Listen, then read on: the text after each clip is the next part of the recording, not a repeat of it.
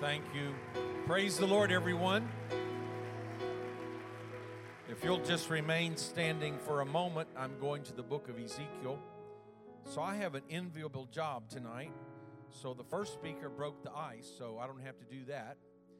And uh, I don't have to hit a home run because if if we go to too high of a peak, it will mess up the service. So I just have to get on base, and Brother Bounds has to hit the home run. So you know, don't have too high expectations tonight. I'm just going to try to get on base. And of course, with that kind introduction, I'm the general superintendent, so even if I don't do a very good job, nobody will tell me. Uh, they'll all think my only the only one that would tell me I didn't do such a good job would either be my daughter or my wife, and neither of them are here tonight, so I'm probably safe. But I do want to turn to Ezekiel chapter 37 verse 3 and verse 4. And it's great to be here at the sanctuary, and also, of course, great to be at the Urshan Conference. It's exciting to see the growth of the school, both undergraduate and graduate, and see the emphasis on the preaching of the gospel. It's more than theological study, that's extremely important. And all the other ministries of the church, music and teaching, and are important, but front and center always has to be the preaching of the gospel of Jesus Christ and the power of the Holy Ghost. Amen. And I'm glad we have this emphasis. So in Ezekiel 37, verse 3 and verse 4, we find the Lord speaking to the prophet Ezekiel, New King James. And he said to me, Son of man, can these bones live? So I answered, O Lord God, you know. Again, he said to me, Prophesy to these bones and say to them, O dry bones, hear the word of the Lord. I want to preach for a little while the power of God's word.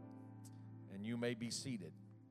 And of course, the written word is supreme, but I'm not confining it to the written word. But when God's preachers stand up, whether it's in a large gathering or at a kitchen table with a Bible study, when we proclaim God's Word, there's power that goes beyond our ability, beyond our eloquence or lack thereof. There's power in the Word of God. In fact, a miracle takes place when the Word of God goes forth. It's the miracle of the preaching of the Word. And when I say preaching, I don't mean, as I said a moment ago, it doesn't have to be general conference. It could be an audience of one or two, but the Word of God is powerful and it has an effect. Have confidence in the Word of God. When I was a young preacher, I felt like no way could I do an adequate job. And you know, you hear these famous conference preachers and camp preachers, and they could move a crowd. People would get on their feet. Uh, they were eloquent and they were anointed. They were powerful. Things would happen. And I knew that I couldn't do that. And so, uh, you know, I'm looking at Brother Jones, one of the premier preachers of our fellowship. He's an outstanding preacher. But some of you young preachers may say, There's no way I could be a Brother Jones. And you're right. That just could not happen. But you can have your own ministry. Uh, but I used to think that way. And then, so here's what I decided.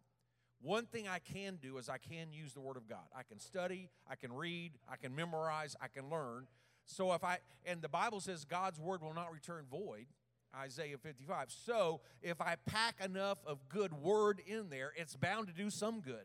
Even my delivery is bad, I get it all wrong, I, I don't have the ability to tell a good story or entertain or uh, use some humor, and all those things have their place. But I, I finally decided if I can't do anything else, if I can get some word in there and explain it accurately and preach it with anointing, it's going to work. And I'm happy to tell you, yes, it does work. There's the miracle of the preaching of the Word of God.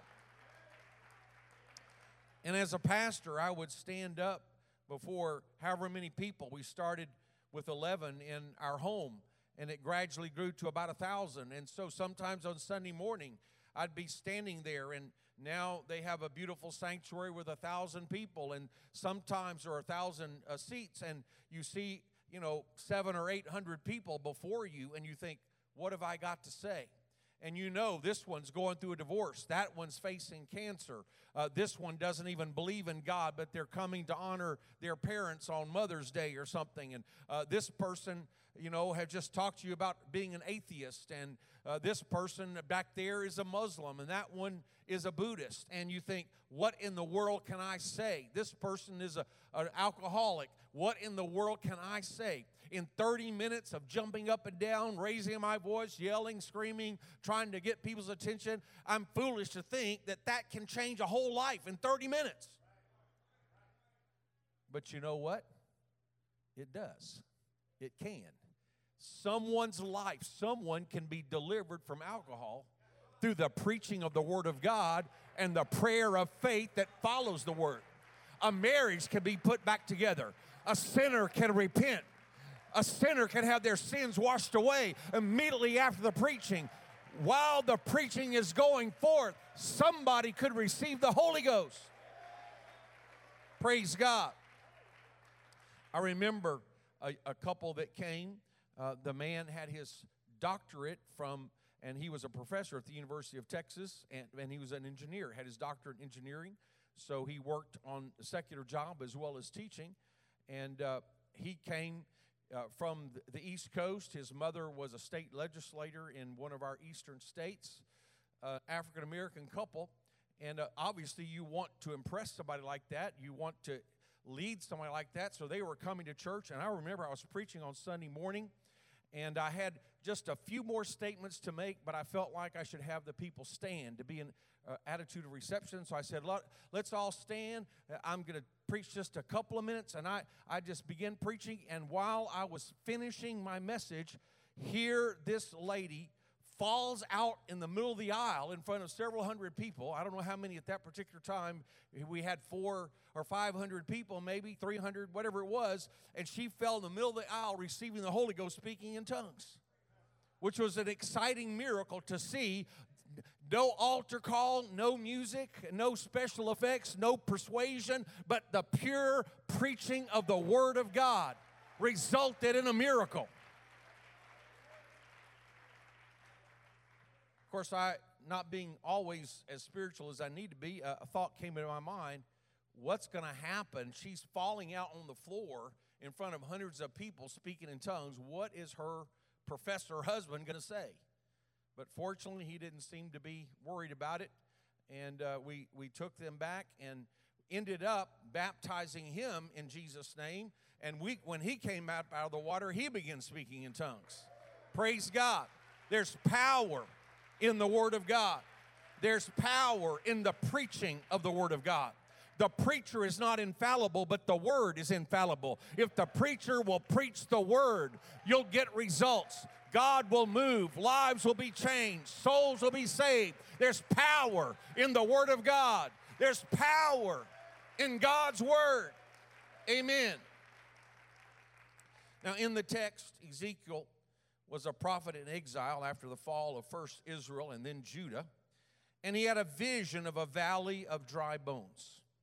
Now, this passage is ultimately about the restoration of God's people, the nation of Israel. So I don't, you know, sometimes we use text and we forget the context.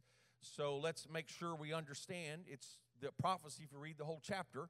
God is saying, I will restore the nation of Israel. And of course, he did so. But I do believe there's a principle because God operates according to the same principles. His character never changes. And so, in every age, we can take a passage like this and say, if God will do it for Israel, God will do it for us.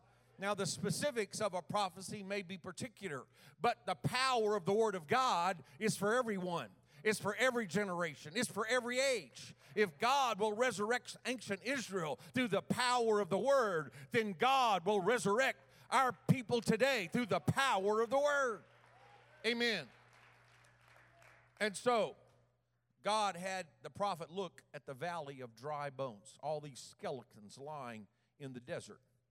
And he said, Son of man, can these bones live? Now, if God asks you a direct question, I mean, that's, you know, what are you going to say? If you say the obvious logical answer is no. I mean, that's obvious. But you're talking to God. So should you be so definitive. If God's asking you a question, He must have a reason. So don't be so quick to jump to the obvious answer. But of course, if He said yes, God could say, Well, how's that going to happen? And the prophet's going to have to say, I don't know. So the prophet chose the wise answer under the circumstances God, you know. With man, it's impossible. But as Jesus said in Matthew 19, with God, all things are possible. So the prophet wisely said, Lord, you know. And so then God wanted to inspire the faith of the prophet, not just a positive mental attitude, but genuine faith in the word. And so God said, I'll give you the answer. I can do the impossible. I can re- revive these dry bones. I can bring these skeletons back to life.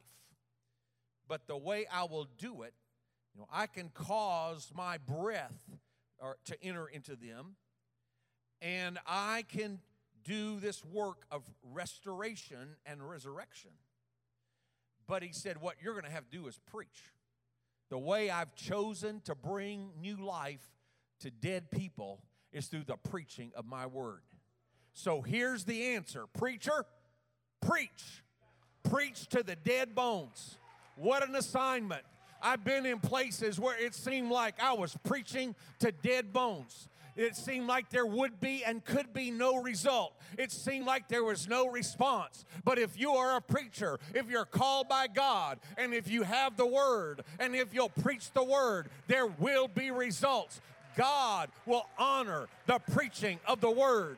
God will back up the preaching of the word with miracles, signs, and wonders. Preacher, it's time to preach. There's power in the word of God. Hallelujah. So God says, I can revive the dry bones if you'll preach. Preach to these dead bones. Oh, dry bones, hear the word of the Lord. What a message. Oh, dry bones, hear the word of the Lord. Every pastor can relate to that on some Sunday morning. Oh, dry bones. We don't say that part, but that's what we're thinking. You know, several years ago, I was invited to preach in Marlin, Texas, at a women's prison. For we had a large ministry there in South Texas District, but this is just a few years ago. They kept asking me to come, and so I finally had a time the schedule. So this women's prison, and of course, you're looking at a couple hundred women. We brought a, an entire team of people, men and women, who could pray with these ladies at the end. But as you look across, these are criminals and they're dressed in their prison guard. Most of them have a hardened expression on their face. Some are very obviously trying to be lesbian or transgender or whatever. And of course, they've got tattoos and some of them short hair, extremely short hair. And you know, you are looking at a hardened crowd. So I'm preaching away on the power of the gospel. The gospel will change your life. You can be healed, you can be delivered, you can be filled with the Holy Ghost and I'm just getting ready to give my appeal. And one of the guards speaks up. I don't think it's a coincidence. Time for roll call. So I look at the chaplain. Here's another thing I do I sit down right at the peak moment, just before the altar call. I'm as high as I can go spiritually. Roll call. And so we have to wait while 200 women call off their cell number and they have to check them off to make sure nobody escaped while the service is going on. And of course, I'm thinking, this is deader than a doornail. You know, I can't repreach the message. I can't go back to the peak. I, you know, there's nothing I can do. I just have to wait it out. And so I wait till they call the final person, the final number. No names, just numbers. Okay, preacher, you can start over again. Well, I just give the appeal. But you know what? I have enough experience to know there's power in the Word of God. And I know I preached the Word, I know I preached the gospel. I know I preached healing and deliverance. I know I preached salvation. So I just had to hope that that word was still there, was still effective, would still do the job. So I didn't try to recreate the atmosphere. And of course, we couldn't ask Kevin Howard to play the music. We couldn't do anything except just give the appeal. But as I said, and of course, we had to be careful, nobody could touch the ladies. That, that was forbidden. You know, you couldn't lay hands on them. You could stand and pray for them from a distance. So I said, okay, all those that want to respond, you can line up across the front. Our team will line up with you. But nobody's going to touch you. We're just going to stand a couple feet apart. We're going to pray for you. It doesn't seem very conducive to our Pentecostal altar call, right? But you know what? Our forms and traditions are not essential. Now, it's great to have the tools. I love the music. I, I love the anointing, and I do believe it's scriptural to lay hands and uh, on people and pray for them and all of that. But I'm saying it's all the things we think are essential are not so essential as long as we have God's word, because it's the preaching of the word that will change hearts. The power is not in us. The power is not in our ability, our eloquence, our talent, our music, or even our hands. The power is in the Word of God. Preacher, preach the Word. Teacher, teach the Word. Saint of God, testify the Word. There's power in God's Word. There's power in God's Word. It may be dry bones, it may be dry service, it may be a dry family, but the Word of God can bring life out of death. The Word of God can resurrect dead bones. The power of God's Word. Oh, hallelujah, hallelujah, hallelujah, hallelujah, hallelujah.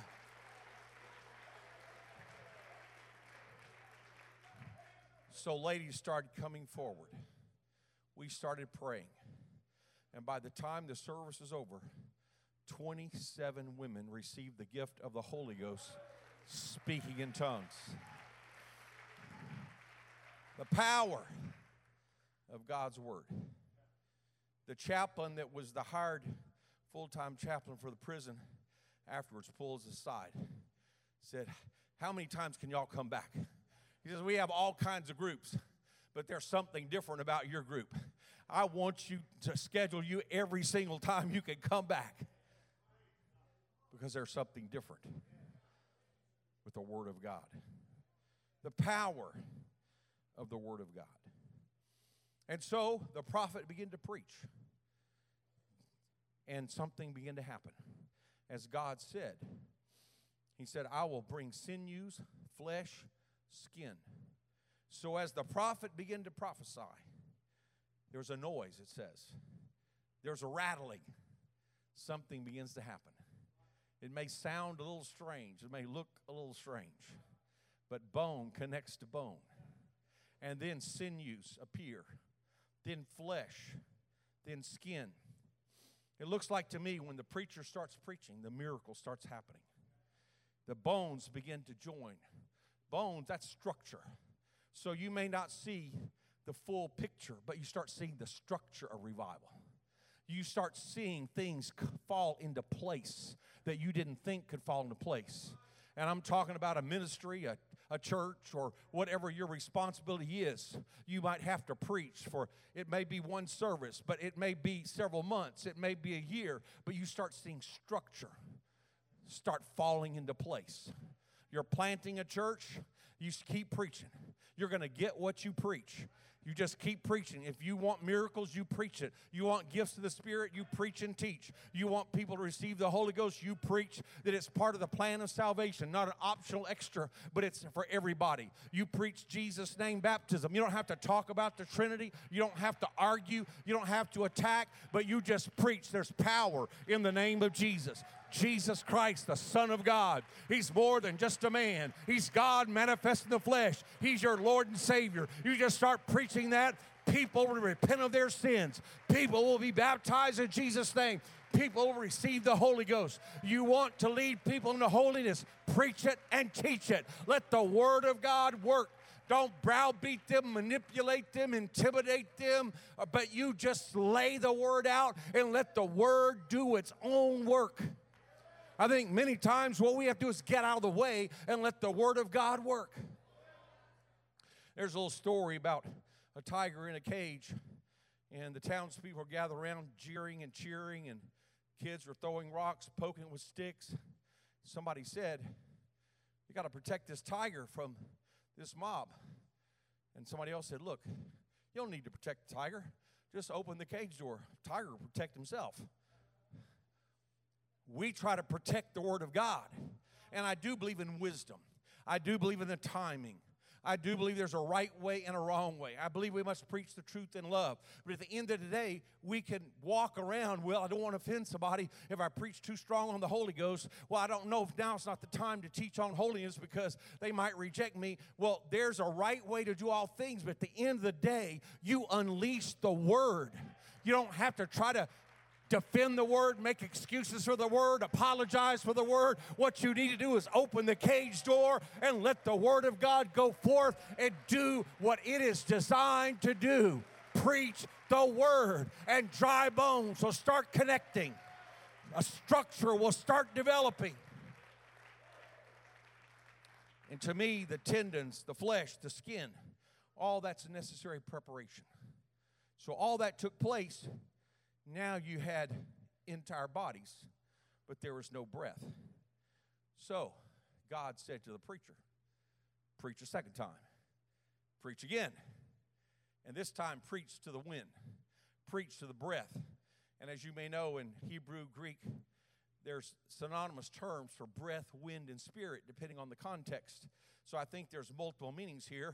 He's talking about the wind that blows, but he's talking about the breath that enters, and that represents the Spirit of God. So you can have all the preaching in the world, but without the Spirit, nothing's going to happen. So we must preach in the power of the Holy Spirit. We must preach saturated with prayer. We must preach with anointing. Yes, the preaching has an effect, but it has to be God ordained preaching. It has to be spirit anointed preaching. It has to be preaching mixed with prayer and faith. It's not just the dry word, the letter kills, but the spirit gives life. But preach with compassion, preach with love, preach with burden, preach with tears preach the word with the anointing of the Spirit of God, and it will change lives. Preach the word. And so the prophet preached the second time. He preached to the breath, to the wind. Said, Come, O four winds, come, O breath. So he prophesied. Breath came into them. They lived and stood on their feet, an exceedingly great army. The result of the preaching of the Word of God, a mighty army. You know, years ago, and for all of you students, it's ancient history, but there used to be what was known as communism. And the foremost enemy that we faced as Americans or the West was Russia, Soviet Union, all of its satellite states, Eastern Europe, such as Poland, Czechoslovakia, Bulgaria, etc. So the Lord opened a door and uh, we had missionaries working in most of those countries, but under very restricted conditions. We couldn't go openly uh, because of communism, because it was illegal to hold uh, private services. And so, our missionary at the time in Eastern Europe, Brother Sam Balsa, had an opportunity, and I started getting involved because I was writing books. And so, even though you couldn't openly have a crusade, so, so you couldn't have a camp preacher or conference speaker, but you could have someone go in and teach Bible studies secretly in people's homes and train leaders, and leaders could go and start house churches. So, my type of ministry of writing and teaching would f- sneak in there. Uh, so, we started doing this. We had a, an open door in Bulgaria. At that time, we had no apostolic church of any kind in the entire country of Bulgaria. But we have an open door with a woman who is con- a Bulgarian woman who's converted in our church in Austria. So she translated my book, The Oneness of God, then The New Birth, into Bulgarian. And so we had this invitation to go to a Trinitarian ministers' conference and teach on the oneness of God. So it was very exciting. We took my book, and, and you may have heard me tell the story. You read my little book that I wrote a couple years ago, To the End of the Earth, and I tell this story. But anyway, so Brother Boss and I and my wife uh, drove into the country of Bulgaria as tourists. And we had my book, The Oneness of God, translated into Bulgarian. And uh, so we were trying to bring it to the country because if we get in there, then they could duplicate it with copy machines and spread it about abroad the country. So that would be a way of getting the Word of God in in a way that norm, you know, by you, we didn't have the internet, you didn't have any means of mass meetings, but you could you could disseminate literature. So that's what we decided to do. Sounds like a great plan. So anyway, what are we going to do with this manuscript? Because if they confiscate it at the border, we're in trouble. So Brother Balsa said, look, if we hide it very carefully, see, he said, our only hope is they will look at us as tourists and they'll just wave us through the border crossing without an inspection. But if they search us, they will find this manuscript. No question. If it's carefully hidden, then they'll know we're smugglers, that we deliberately were trying to smuggle, and then we're in big trouble. So if we just casually throw it in the back, on the back shelf of the car, maybe throw something on top of it, it's just very casual, so hopefully they would never see it. But if they search us, they'll immediately find it, but at least they'll think we're ignorant foreigners, you know, foolish tourists, don't know any better, and so they'll take the manuscript, but they'll probably let us go because they won't think we had any intent. And that sounds very good. But when you get to the border and they say, take this car to the garage, we're going to search it. And then you start thinking, boy, I wish I'd have hidden that as carefully as possible after all. Because, you know, so we're standing outside the car. We're in this garage. They have a well underneath it, so somebody's getting underneath to see if there's anything attached to the underside. They're opening all the doors, opening the trunk, opening all the suitcases. They've got some tools. If they, they feel a bump in the paneling or in the carpet, they're just going to start tearing up the interior and pulling out whatever's there. So I, I have a National Geographic magazine that I was reading, so they interrogate me about that. It's English, it has nothing to do with Bulgaria, communism, God, anything. So I'm thinking, if they're so bent out of shape about me reading National Geographic, they say, Why are you bringing this into our country? When they get to the back and pick up the Bulgarian manuscript, it says on the cover, The Oneness of God in Bulgarian. They can't help but read it. What are they going to say then? So for 30 minutes, we watched. In fact, we had a little package on top of that manuscript, so the guard had to pick up the package and tear it open to see what was inside. So his hand brushed across the manuscript, and the manuscript was exposed in full view. But after 30 minutes, he said, Okay, we're finished, walked out. Or both of Balsa immediately motioned, Be quiet he started telling jokes. So I didn't really know what was going on. A few minutes later, the guard comes back in and says, Okay, you're free to go. Brother Boss explained, you know, what they do is say, Everything is done, you're fine. They walk out the door. Of course, the garage is bugged, and they're waiting for somebody to say, Oh, thank God, they didn't find it. And then they come back in, start all over. So Brother Boss wanted to make sure we didn't have any opportunity to say anything like that. So we got through the border, no problem, just fine. So we get to the hotel. Brother Boss is making calls to get our translator and get the minister. So we follow directions. Um, so we wait till nightfall. We go outside and we start walking down these dark alleys uh, where nobody can see us. Suddenly, a car rushes up, top speed, screeches to a halt. We look, get in, get in. We jump in. Are, are you our people? Yes, yes. And the car starts tearing across the town, zigzagging back and forth, top speed, heading up mountainside. And my wife says, Ask him if he always drives this way or what's going on. And uh, the translator says, Well, he does drive fast, but he's trying to make sure nobody can follow us. Okay, great. So we get to this mountaintop restaurant where they're doing, you know, live folk dancing and live singing. And so the pastor says, Okay, I brought you here, but it's so loud and noisy, we can say whatever we want. Nobody can hear us. And he said, I just want to caution you don't say anything about why you're here. Speak only of your tourist activities, the places you're planning to visit. He said, The reason is we had a preacher come from America about a month ago. He was unwise. He was talking about church and he was overheard. So that night, a group of men knocked down the door of his hotel, went inside, beat him up. And he reported to the police. The police laughed and said, Oh, yeah, we heard about that. We heard you had a woman in your room. So would you like for us to take the report? We'll report that we found you and a woman in the room together and you got beaten up. Of course, it was a lie, but in essence, they were saying, you know, we'll destroy your ministry. So do you want to report or not? So the preacher uh, that was talking to us, he was saying, So I'm just warning you. Now, I have to give you the backstory. Back here in St. Louis, I was associate editor.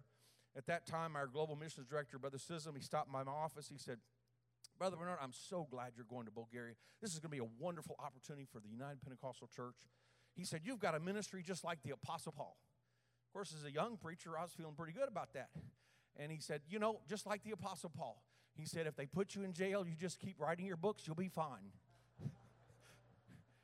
so I told my wife that, but she didn't laugh, you know. She said, Are you sure we're safe? I said, We're safe. You know, we we pray, if God doesn't want us to go, He blocks it. But if God gives us the go ahead, God gives us confidence, we're safe. No problem. Don't worry about it.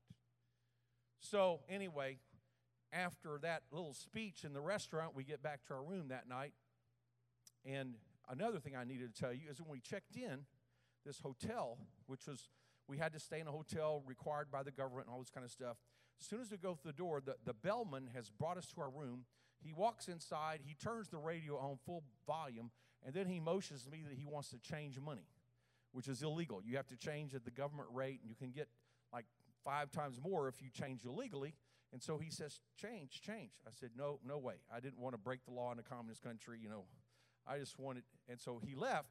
I told my wife, We've got to be careful about what we say. She says, Why? I said, Well, did you see the bellman? He first thing he did was turn up the radio full blast before he made this offer. So he thinks this room is bugged. She said, You've been reading too many spy novels. That's crazy.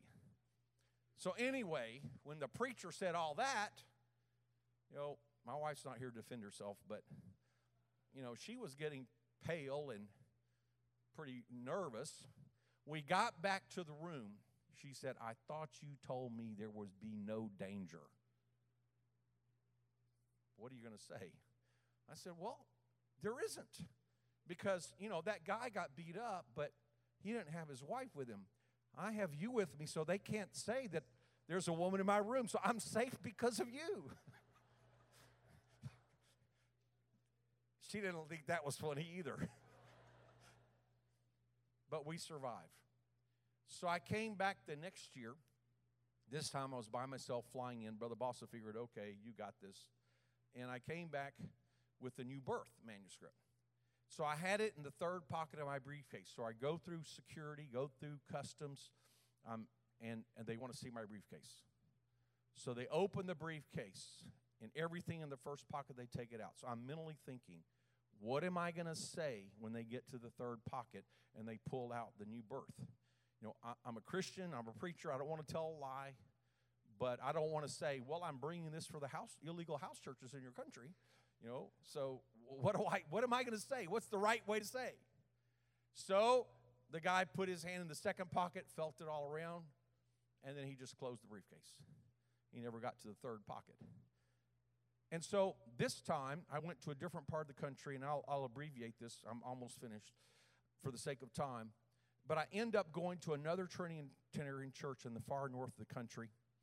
And uh, we sit down, I give my manuscript, I talk about the new birth, the oneness of God, baptism in Jesus' name, the Holy Ghost. They believed in the Holy Ghost, but they didn't understand baptism in Jesus' name. So the, the pastor looked at me and said, The elders will never accept this doctrine. I said, Well, can you just keep the manuscript, study it, read it? Just let me preach for you. So he let me preach for him. He kept the manuscript. And to make a long story short, that next year I got word that as they studied it, they decided it was true they decided to start baptizing their converts in Jesus' name.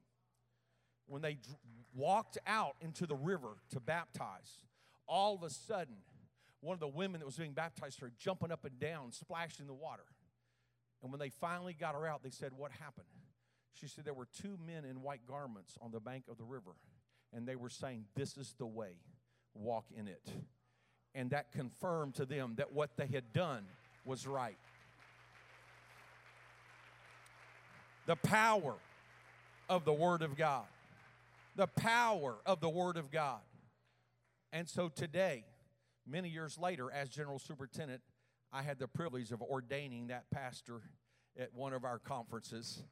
And they're now have a United Pentecostal work in Bulgaria from the Word of God. One more story. Last fall, I preached in Fiji. Our work there is 50 years old, so I preached the 50th anniversary. We have 12,000 constituents in a country of a million, so that's over 1% of the population. In the conference were 4,000. In that conference, 193 received the Holy Ghost, 25 miraculous healings. One was a deaf woman who began to hear, one was a blind woman who began to see right there in the conference. And uh, they asked people to identify when they were baptized and when they received the Holy Ghost by decade. So, so that each decade they had people identified. Everybody in that whole building had received the Holy Ghost and been baptized in Jesus' name in the last 50 years. Everybody in the whole place. And it suddenly shocked me, Brother Jones, because I realized I received the Holy Ghost when I was seven, and uh, that was 59 years ago. So I realized I had the Holy Ghost longer than anybody in the whole building. That was pretty impressive, but I'm not that old. But here's the backstory our missionary, brother and sister Dobbins, he's 90 years old. He retired to the church where I pastor. He's still in Austin, Texas, age 90. But 50 years ago, he was appointed to Samoa, but he felt a burden to visit the neighboring island of Fiji, the islands nation. So he went there. He tried to meet people, walked up and down the streets. He found a Trinitarian church knocked on the door, nobody was there, so he put a tract underneath the door. This is before you know the days of internet and email, but he wrote on there, if you're interested, please contact me. He gave he gave his address. Several weeks later, he gets a letter back in Samoa from the pastor of that Trinitarian church saying, I'm interested in Jesus' name. Can you come to my country? He came back, and the rest is history. The man has passed away, but his daughters were there in the church and in the conference.